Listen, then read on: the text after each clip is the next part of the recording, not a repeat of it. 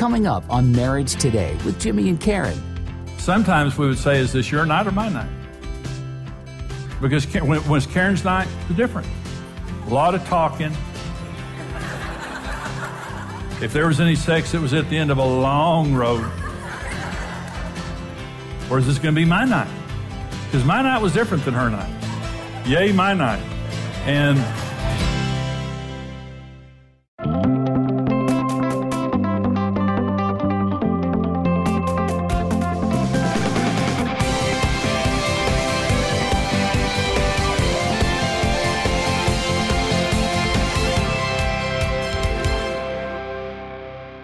For men, uh, sex is a primary need, and for women, it's a secondary need. Now, some women are more sexual than their husbands. About 30% of women are more sexual than their husbands. But, but here's the point in this. Rarely will our needs and natures match. Rarely in marriage will you have matching libidos. You will sometimes maybe, maybe when you're younger.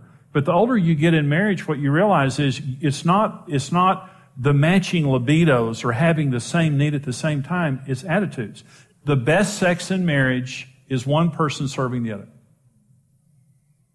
And again, Hollywood fills our minds with such nonsense.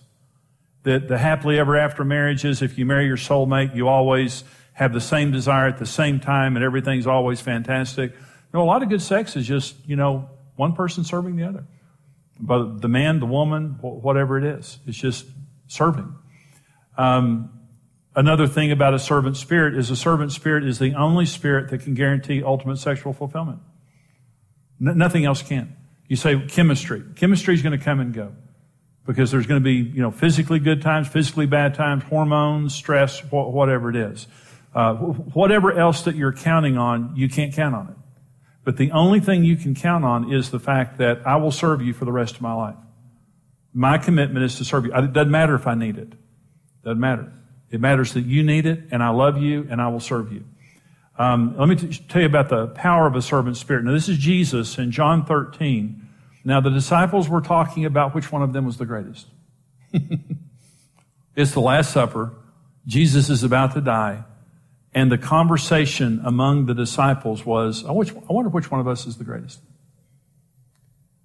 And Jesus gets up and gets down starts washing their feet, and they're totally grossed out by it because they have a worldly view of success and they have a worldly view of authority. In another text, Jesus said, The Gentiles lord over each other, but not so among you, because the servant is the greatest of all. The greatest marriage is a servant marriage, is where two people are serving each other in that marriage. And so there's some common fears. You know, sometimes when people uh, begin to serve each other in a marriage relationship, um, they have fears. Now, first of all, servanthood is a superior spirit. Notice what it says here about Jesus. It says, Jesus, knowing that the Father had given all things into his hands, and that he had come from God and was going to God, rose from supper and laid aside his garments. Jesus was the most secure person in the room. Jesus knew that he had come from God, that he had gone, was going back to God, and God had put all things to his hands. Listen, Insecurity and fear is two of the greatest reasons that people can't serve. Jesus was the most secure person at the table, and he just got up and started washing feet. And all the other guys were having an argument about which one of them was the greatest. You don't have that argument out of a spirit of security. You have that argument out of a spirit of insecurity. A, a servant spirit is a greater spirit, and it functions out of security. And a lot of times when people think about serving their spouse, these are the kind of fears that they have. And one is if I serve them, they'll work me to death. This is what I thought about Karen when I wasn't a good husband. And I just thought, you know, if I ever show her any weakness, I mean, she's going to work me to death. You know, if I just, if I just went up to Karen and said, I'm your servant, just tell me what to do, it would just be the worst day of my entire life. Well, let me, let me say this. So, Jesus rebuked the man he was washing his feet. When Jesus got down and started washing Peter's feet, he did not lose his authority. He just chose where he would represent his authority from, the top or the bottom. When I'm serving you, I'm not putting myself under you in a vulnerable position. I've just made a decision. I'm going to represent myself from a place of humility, not a place of pride. I'm going to represent myself from a place of security, not a place of insecurity. Jesus did not lose his authority when he washed feet. He established his authority when he washed feet. This is how we act in this house. This is how we treat each other in this house. And Jesus said, the Gentiles lord over each other. You guys are sitting here talking about which one of you is the greatest. That's a very dangerous thing. Because this is going to end up being a competition where people are going to get hurt. And that's not the way we do things in this house. Jesus said, the greatest among you is the servant of all. Did you know you can go categorically through any business in America and the greatest business in America is the servant of all? Why are they great? Because they serve. Why do we go there? Because they serve. They're great servants. You go in there, you know you're going to get great service. It's the truth. The greatest is the servant of all. The greatest spouse is the servant of their spouse. And the greatest marriages in the world are two servants in love. The worst marriages in the world are two selfish people in love. And so, if I serve them, they'll work me to death. No. I don't lose my authority. I'm not, I'm not going to subject myself to abuse just because I'm going to serve you. I don't lose my equality just because I'm going to serve you. You know, I can disagree with you as I'm serving you. But I'm going to do this by faith because it's the right thing. Here's another thing about servanthood Servants, because of their spirit and the way they think, have a built in sensitivity to the needs of others. Um, Jesus was the only one at the table at the Last Supper thinking about others. Every other man at the Last Supper was thinking about himself. And Jesus got up and began to wash their feet while they were oblivious to the needs of other people. Our God is a servant. That is the nature of our God. And let me say this he ever lives to make intercession for us, and no one is as sensitive to you as God. Our God loves to serve his family. Our God loves to love his children. He loves being a daddy.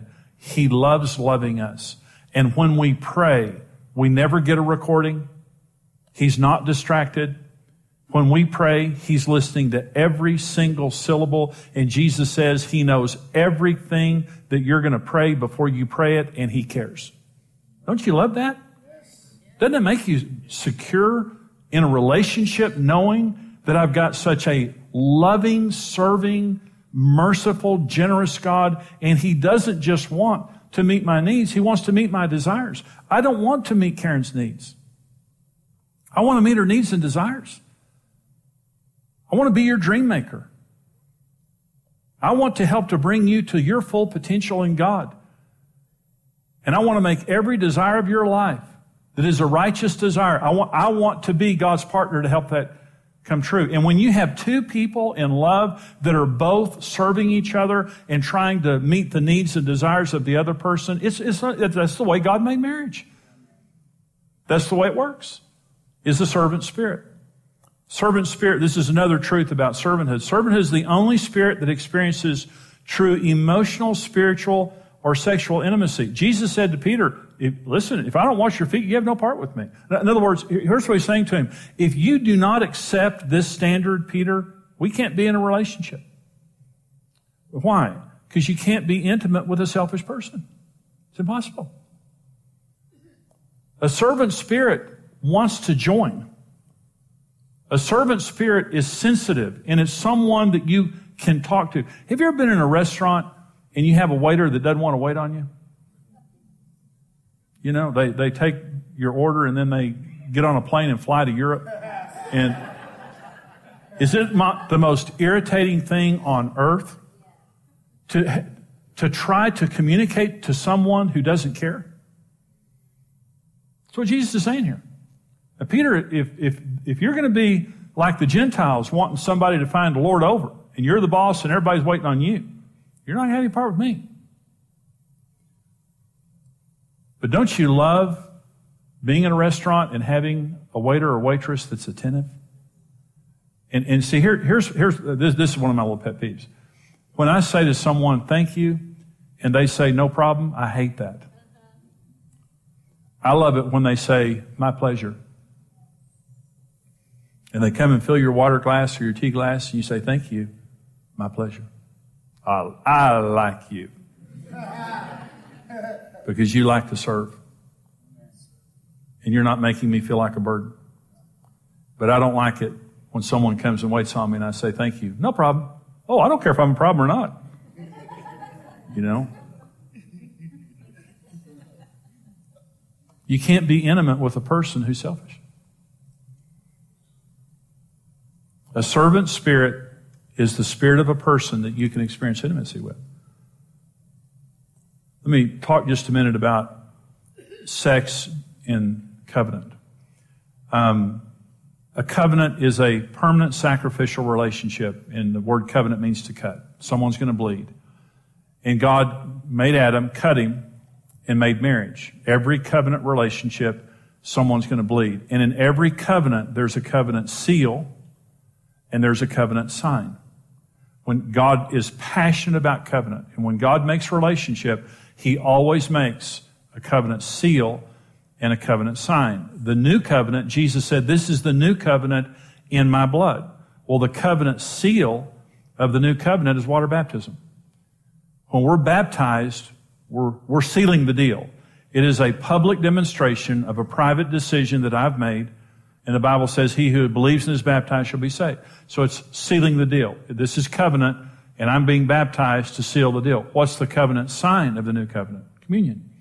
Jesus said, As often as you do this, you remember me. And so the, the sign means I remember. The seal means I'm in. I'm in. The sign means I'm acting in good faith.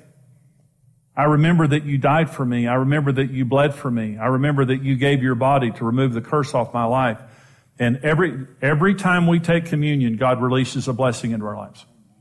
It's so powerful spiritually. God is very passionate about communion. Now, so what's the covenant seal of marriage? Sex. When a married couple gets married, you seal the deal with sex. Sex is the covenant seal of marriage. What's the covenant sign of marriage? Sex. When you have sex, you're not just pleasing your spouse, you're saying, I remember. I remember that I gave myself to you. I remember that I promised to, to love and cherish you for all the days of our lives. I remember. And I'm not just giving my body to you for you to experience pleasure. I'm giving my body to you to tell you I remember and I'm still acting in good faith.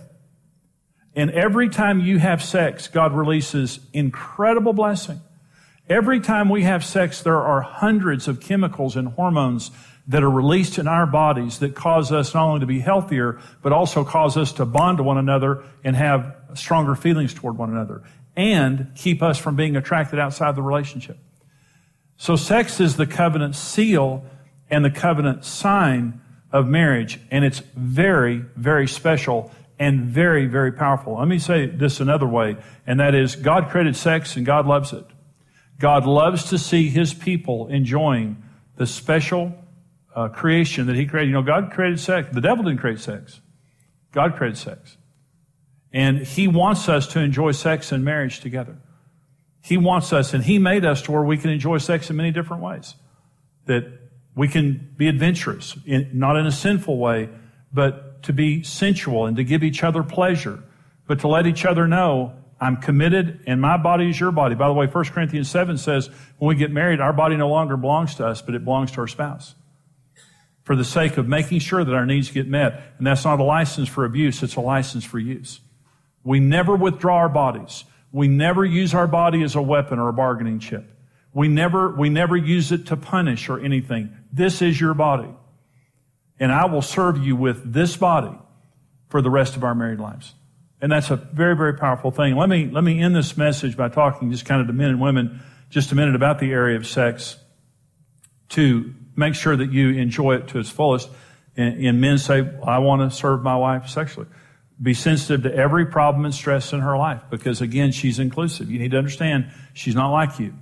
And if you just think you can jump in bed and after ignoring her all day or being busy or whatever, and you're going to have great sex, it normally will not happen because she needs you to be connected with all of her life all day long. Be sensitive to her different nature. The number one need that your wife has is security. Um, then open and honest communication. um, the more you talk to your wife, the more sexual she'll become. And I mean open, patient, honest communication. It's communication is as important to your wife as sex is to you. And so, and I've, I've said, doesn't matter if you want it or not, doesn't matter if you need it or not, you serve your spouse. And here's what I say to men, doesn't matter if you want it or not about communication. Doesn't matter if you want to talk. Doesn't matter if you need to talk. It matters that she needs it. And you talk. And the more you open up and connect to her emotionally, the more sexual she becomes. Uh, she needs non-sexual affection. One of a woman's biggest needs is non-sexual affection and leadership. She wants to be respected as an equal, but she wants you to initiate the well-being of the home. Be romantic in, in her language. But let me say something about romance. When you send your wife flowers and cards and you're romantic, it says this to her. You're on my heart. And I think about you when I'm not with you. And I desire you. Romance is the language of desire. When you're not romantic, it means this. I don't think about you when I'm not with you. You're not on my heart. And you're kind of a burden. And that's what women take from that. So romance outside the bedroom of pursuing your wife and being romantic to her is very, very important. Let me talk to women for just a minute. Communicate to your husband that you accept his different sexual nature as valid as God given. Most men are more sexual than their wives. And some women reject that or they make fun of it. Uh, they, they won't validate it. But understand this God gave men the desire for sex to keep them coming back to their wives. It's a magnet. God gave women the gift of sex, and God gave men the need for sex. So when your husband keeps coming back to you, that's a good thing. And when you satisfy him, let me say this to, to women your husband will always be most emotionally vulnerable when he's having fun with you and after sex. You say, My husband's so closed off. He won't talk. He just, you know, whatever. Have fun with him and have sex. And he'll open up to you. That's, that's, that's just how we're wired. Uh, be creative and energetic in meeting his sexual needs and desires. One of the things that Karen and I used to do is, and this is another thing I was going to say, in being organized, you can plan sex.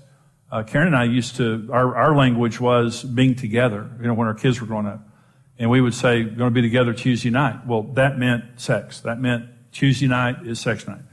And uh, so, and we, we planned accordingly. You know, we, uh, I wanted her to rest all day and, you know, and, and I love watch y'all being nervous. I love it. That's just kind of a cruel thing. But, but here's what we did. Sometimes we would say, is this your night or my night? Because when it was Karen's night, it's different. A lot of talking.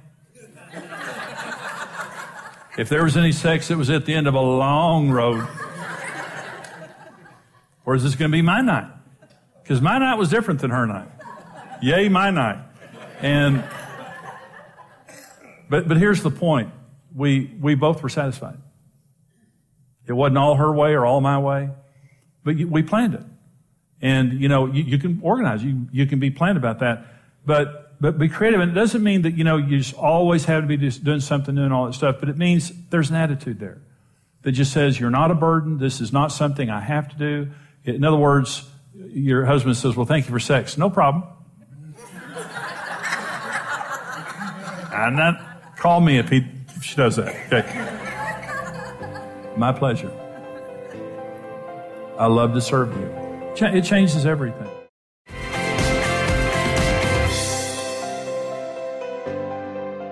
I hope that you've been encouraged by today's program. You know, this, this program today it comes from our Our Secret Paradise seminar, but it's called The Secret of Ultimate Sexual Fulfillment. You know, now this, this is what our world is after, is ultimate sexual fulfillment. And you know, honestly, in the world that we live in, there's so much deception concerning sex that a lot of people believe that sexual, ultimate sexual fulfillment's gonna, you know, be, you know, come from a, a novel or a movie or pornography or, you know, something like that. But it comes from the character of God that everything that God creates, He creates to operate based on His nature. And God is a servant. God is a servant. Jesus Christ got down, washed the disciples' feet at the Last Supper, that He taught them how to be uh, servants. And when Peter was turned off by that and said, Never, Lord, you're not going to wash my feet, Jesus said, If I don't wash your feet, you have no part in me. And here's, here's the interpretation of that. It is impossible to be intimate with a selfish person. You can't do it. You, you cannot exchange the, the, the soul experience with a person who's only in it for themselves. And so when you have a person or a couple in marriage and one of or both are selfish, intimacy's out the window. But when you have two people who are willing to serve each other and they get in bed and they're, and sexually, their number one goal is to please their spouse. And you see, we're, we're at each other's mercy. We, we can't meet our own sex needs. If we could, we wouldn't get married. But when you have sex with someone and their goal is to please you and to meet your needs and desires, th- those that are righteous, those that can be met. I'm saying the end result is two very fulfilled individuals. That's how God made marriage, is two servants in love, two people serving each other. And when you serve your spouse, and see, you may be saying right now, well, I do it, but my spouse won't. You be the first to go. The best person does the right thing first. The Redeemer always goes first. And, and, and you put yourself out there and you serve your spouse. And you say, well, they'll take advantage of me. Well, don't let them take, don't let them take advantage of you, but serve them. And serve them by faith. Serve them with an attitude that says, you know something? I'm doing this and I'm praying that God will use my love in their life to soften their heart and turn their heart back toward me. But when you do the right thing, God will honor you. And when you do the right thing, it changes your marriage. When you change, your marriage changes. And I hope that this helps you. Big area that's an important area in people's lives and marriage, but it works when we have the character of God in our lives and we serve each other. Now, you know, part of the mission in ministry of marriage today is we love going all over the world and helping people, like in the area of sex and finances and communication and all the different areas of marriage. We have about a dozen seminars that, that I teach on. We have over a hundred resources, uh, marriage building and family building resources. And right now we're broadcast multiple times a day into over 100 million households in North America and over 200 countries worldwide. And our passion and our vision and mission is to help people succeed in marriage. Marriage is under attack. We all know that. But we are raising a standard, a biblical standard for marriage across America, all over the world, helping to build marriages and families, but helping little children to stay together with their parents.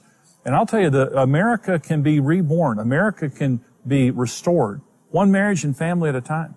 What's happening in America that is so devastating our culture is the destruction of marriage, the destruction of the fabric of society that builds around marriage. When you give to marriage today, you're helping us to take this mission and ministry all around the world. The information is there on your screen. Please stand with us financially. Give your most generous gift right now, and we'll use it to take this message, to bring it back to you, and go all over the world. Thank you for standing with us. God bless you. I'll see you next time.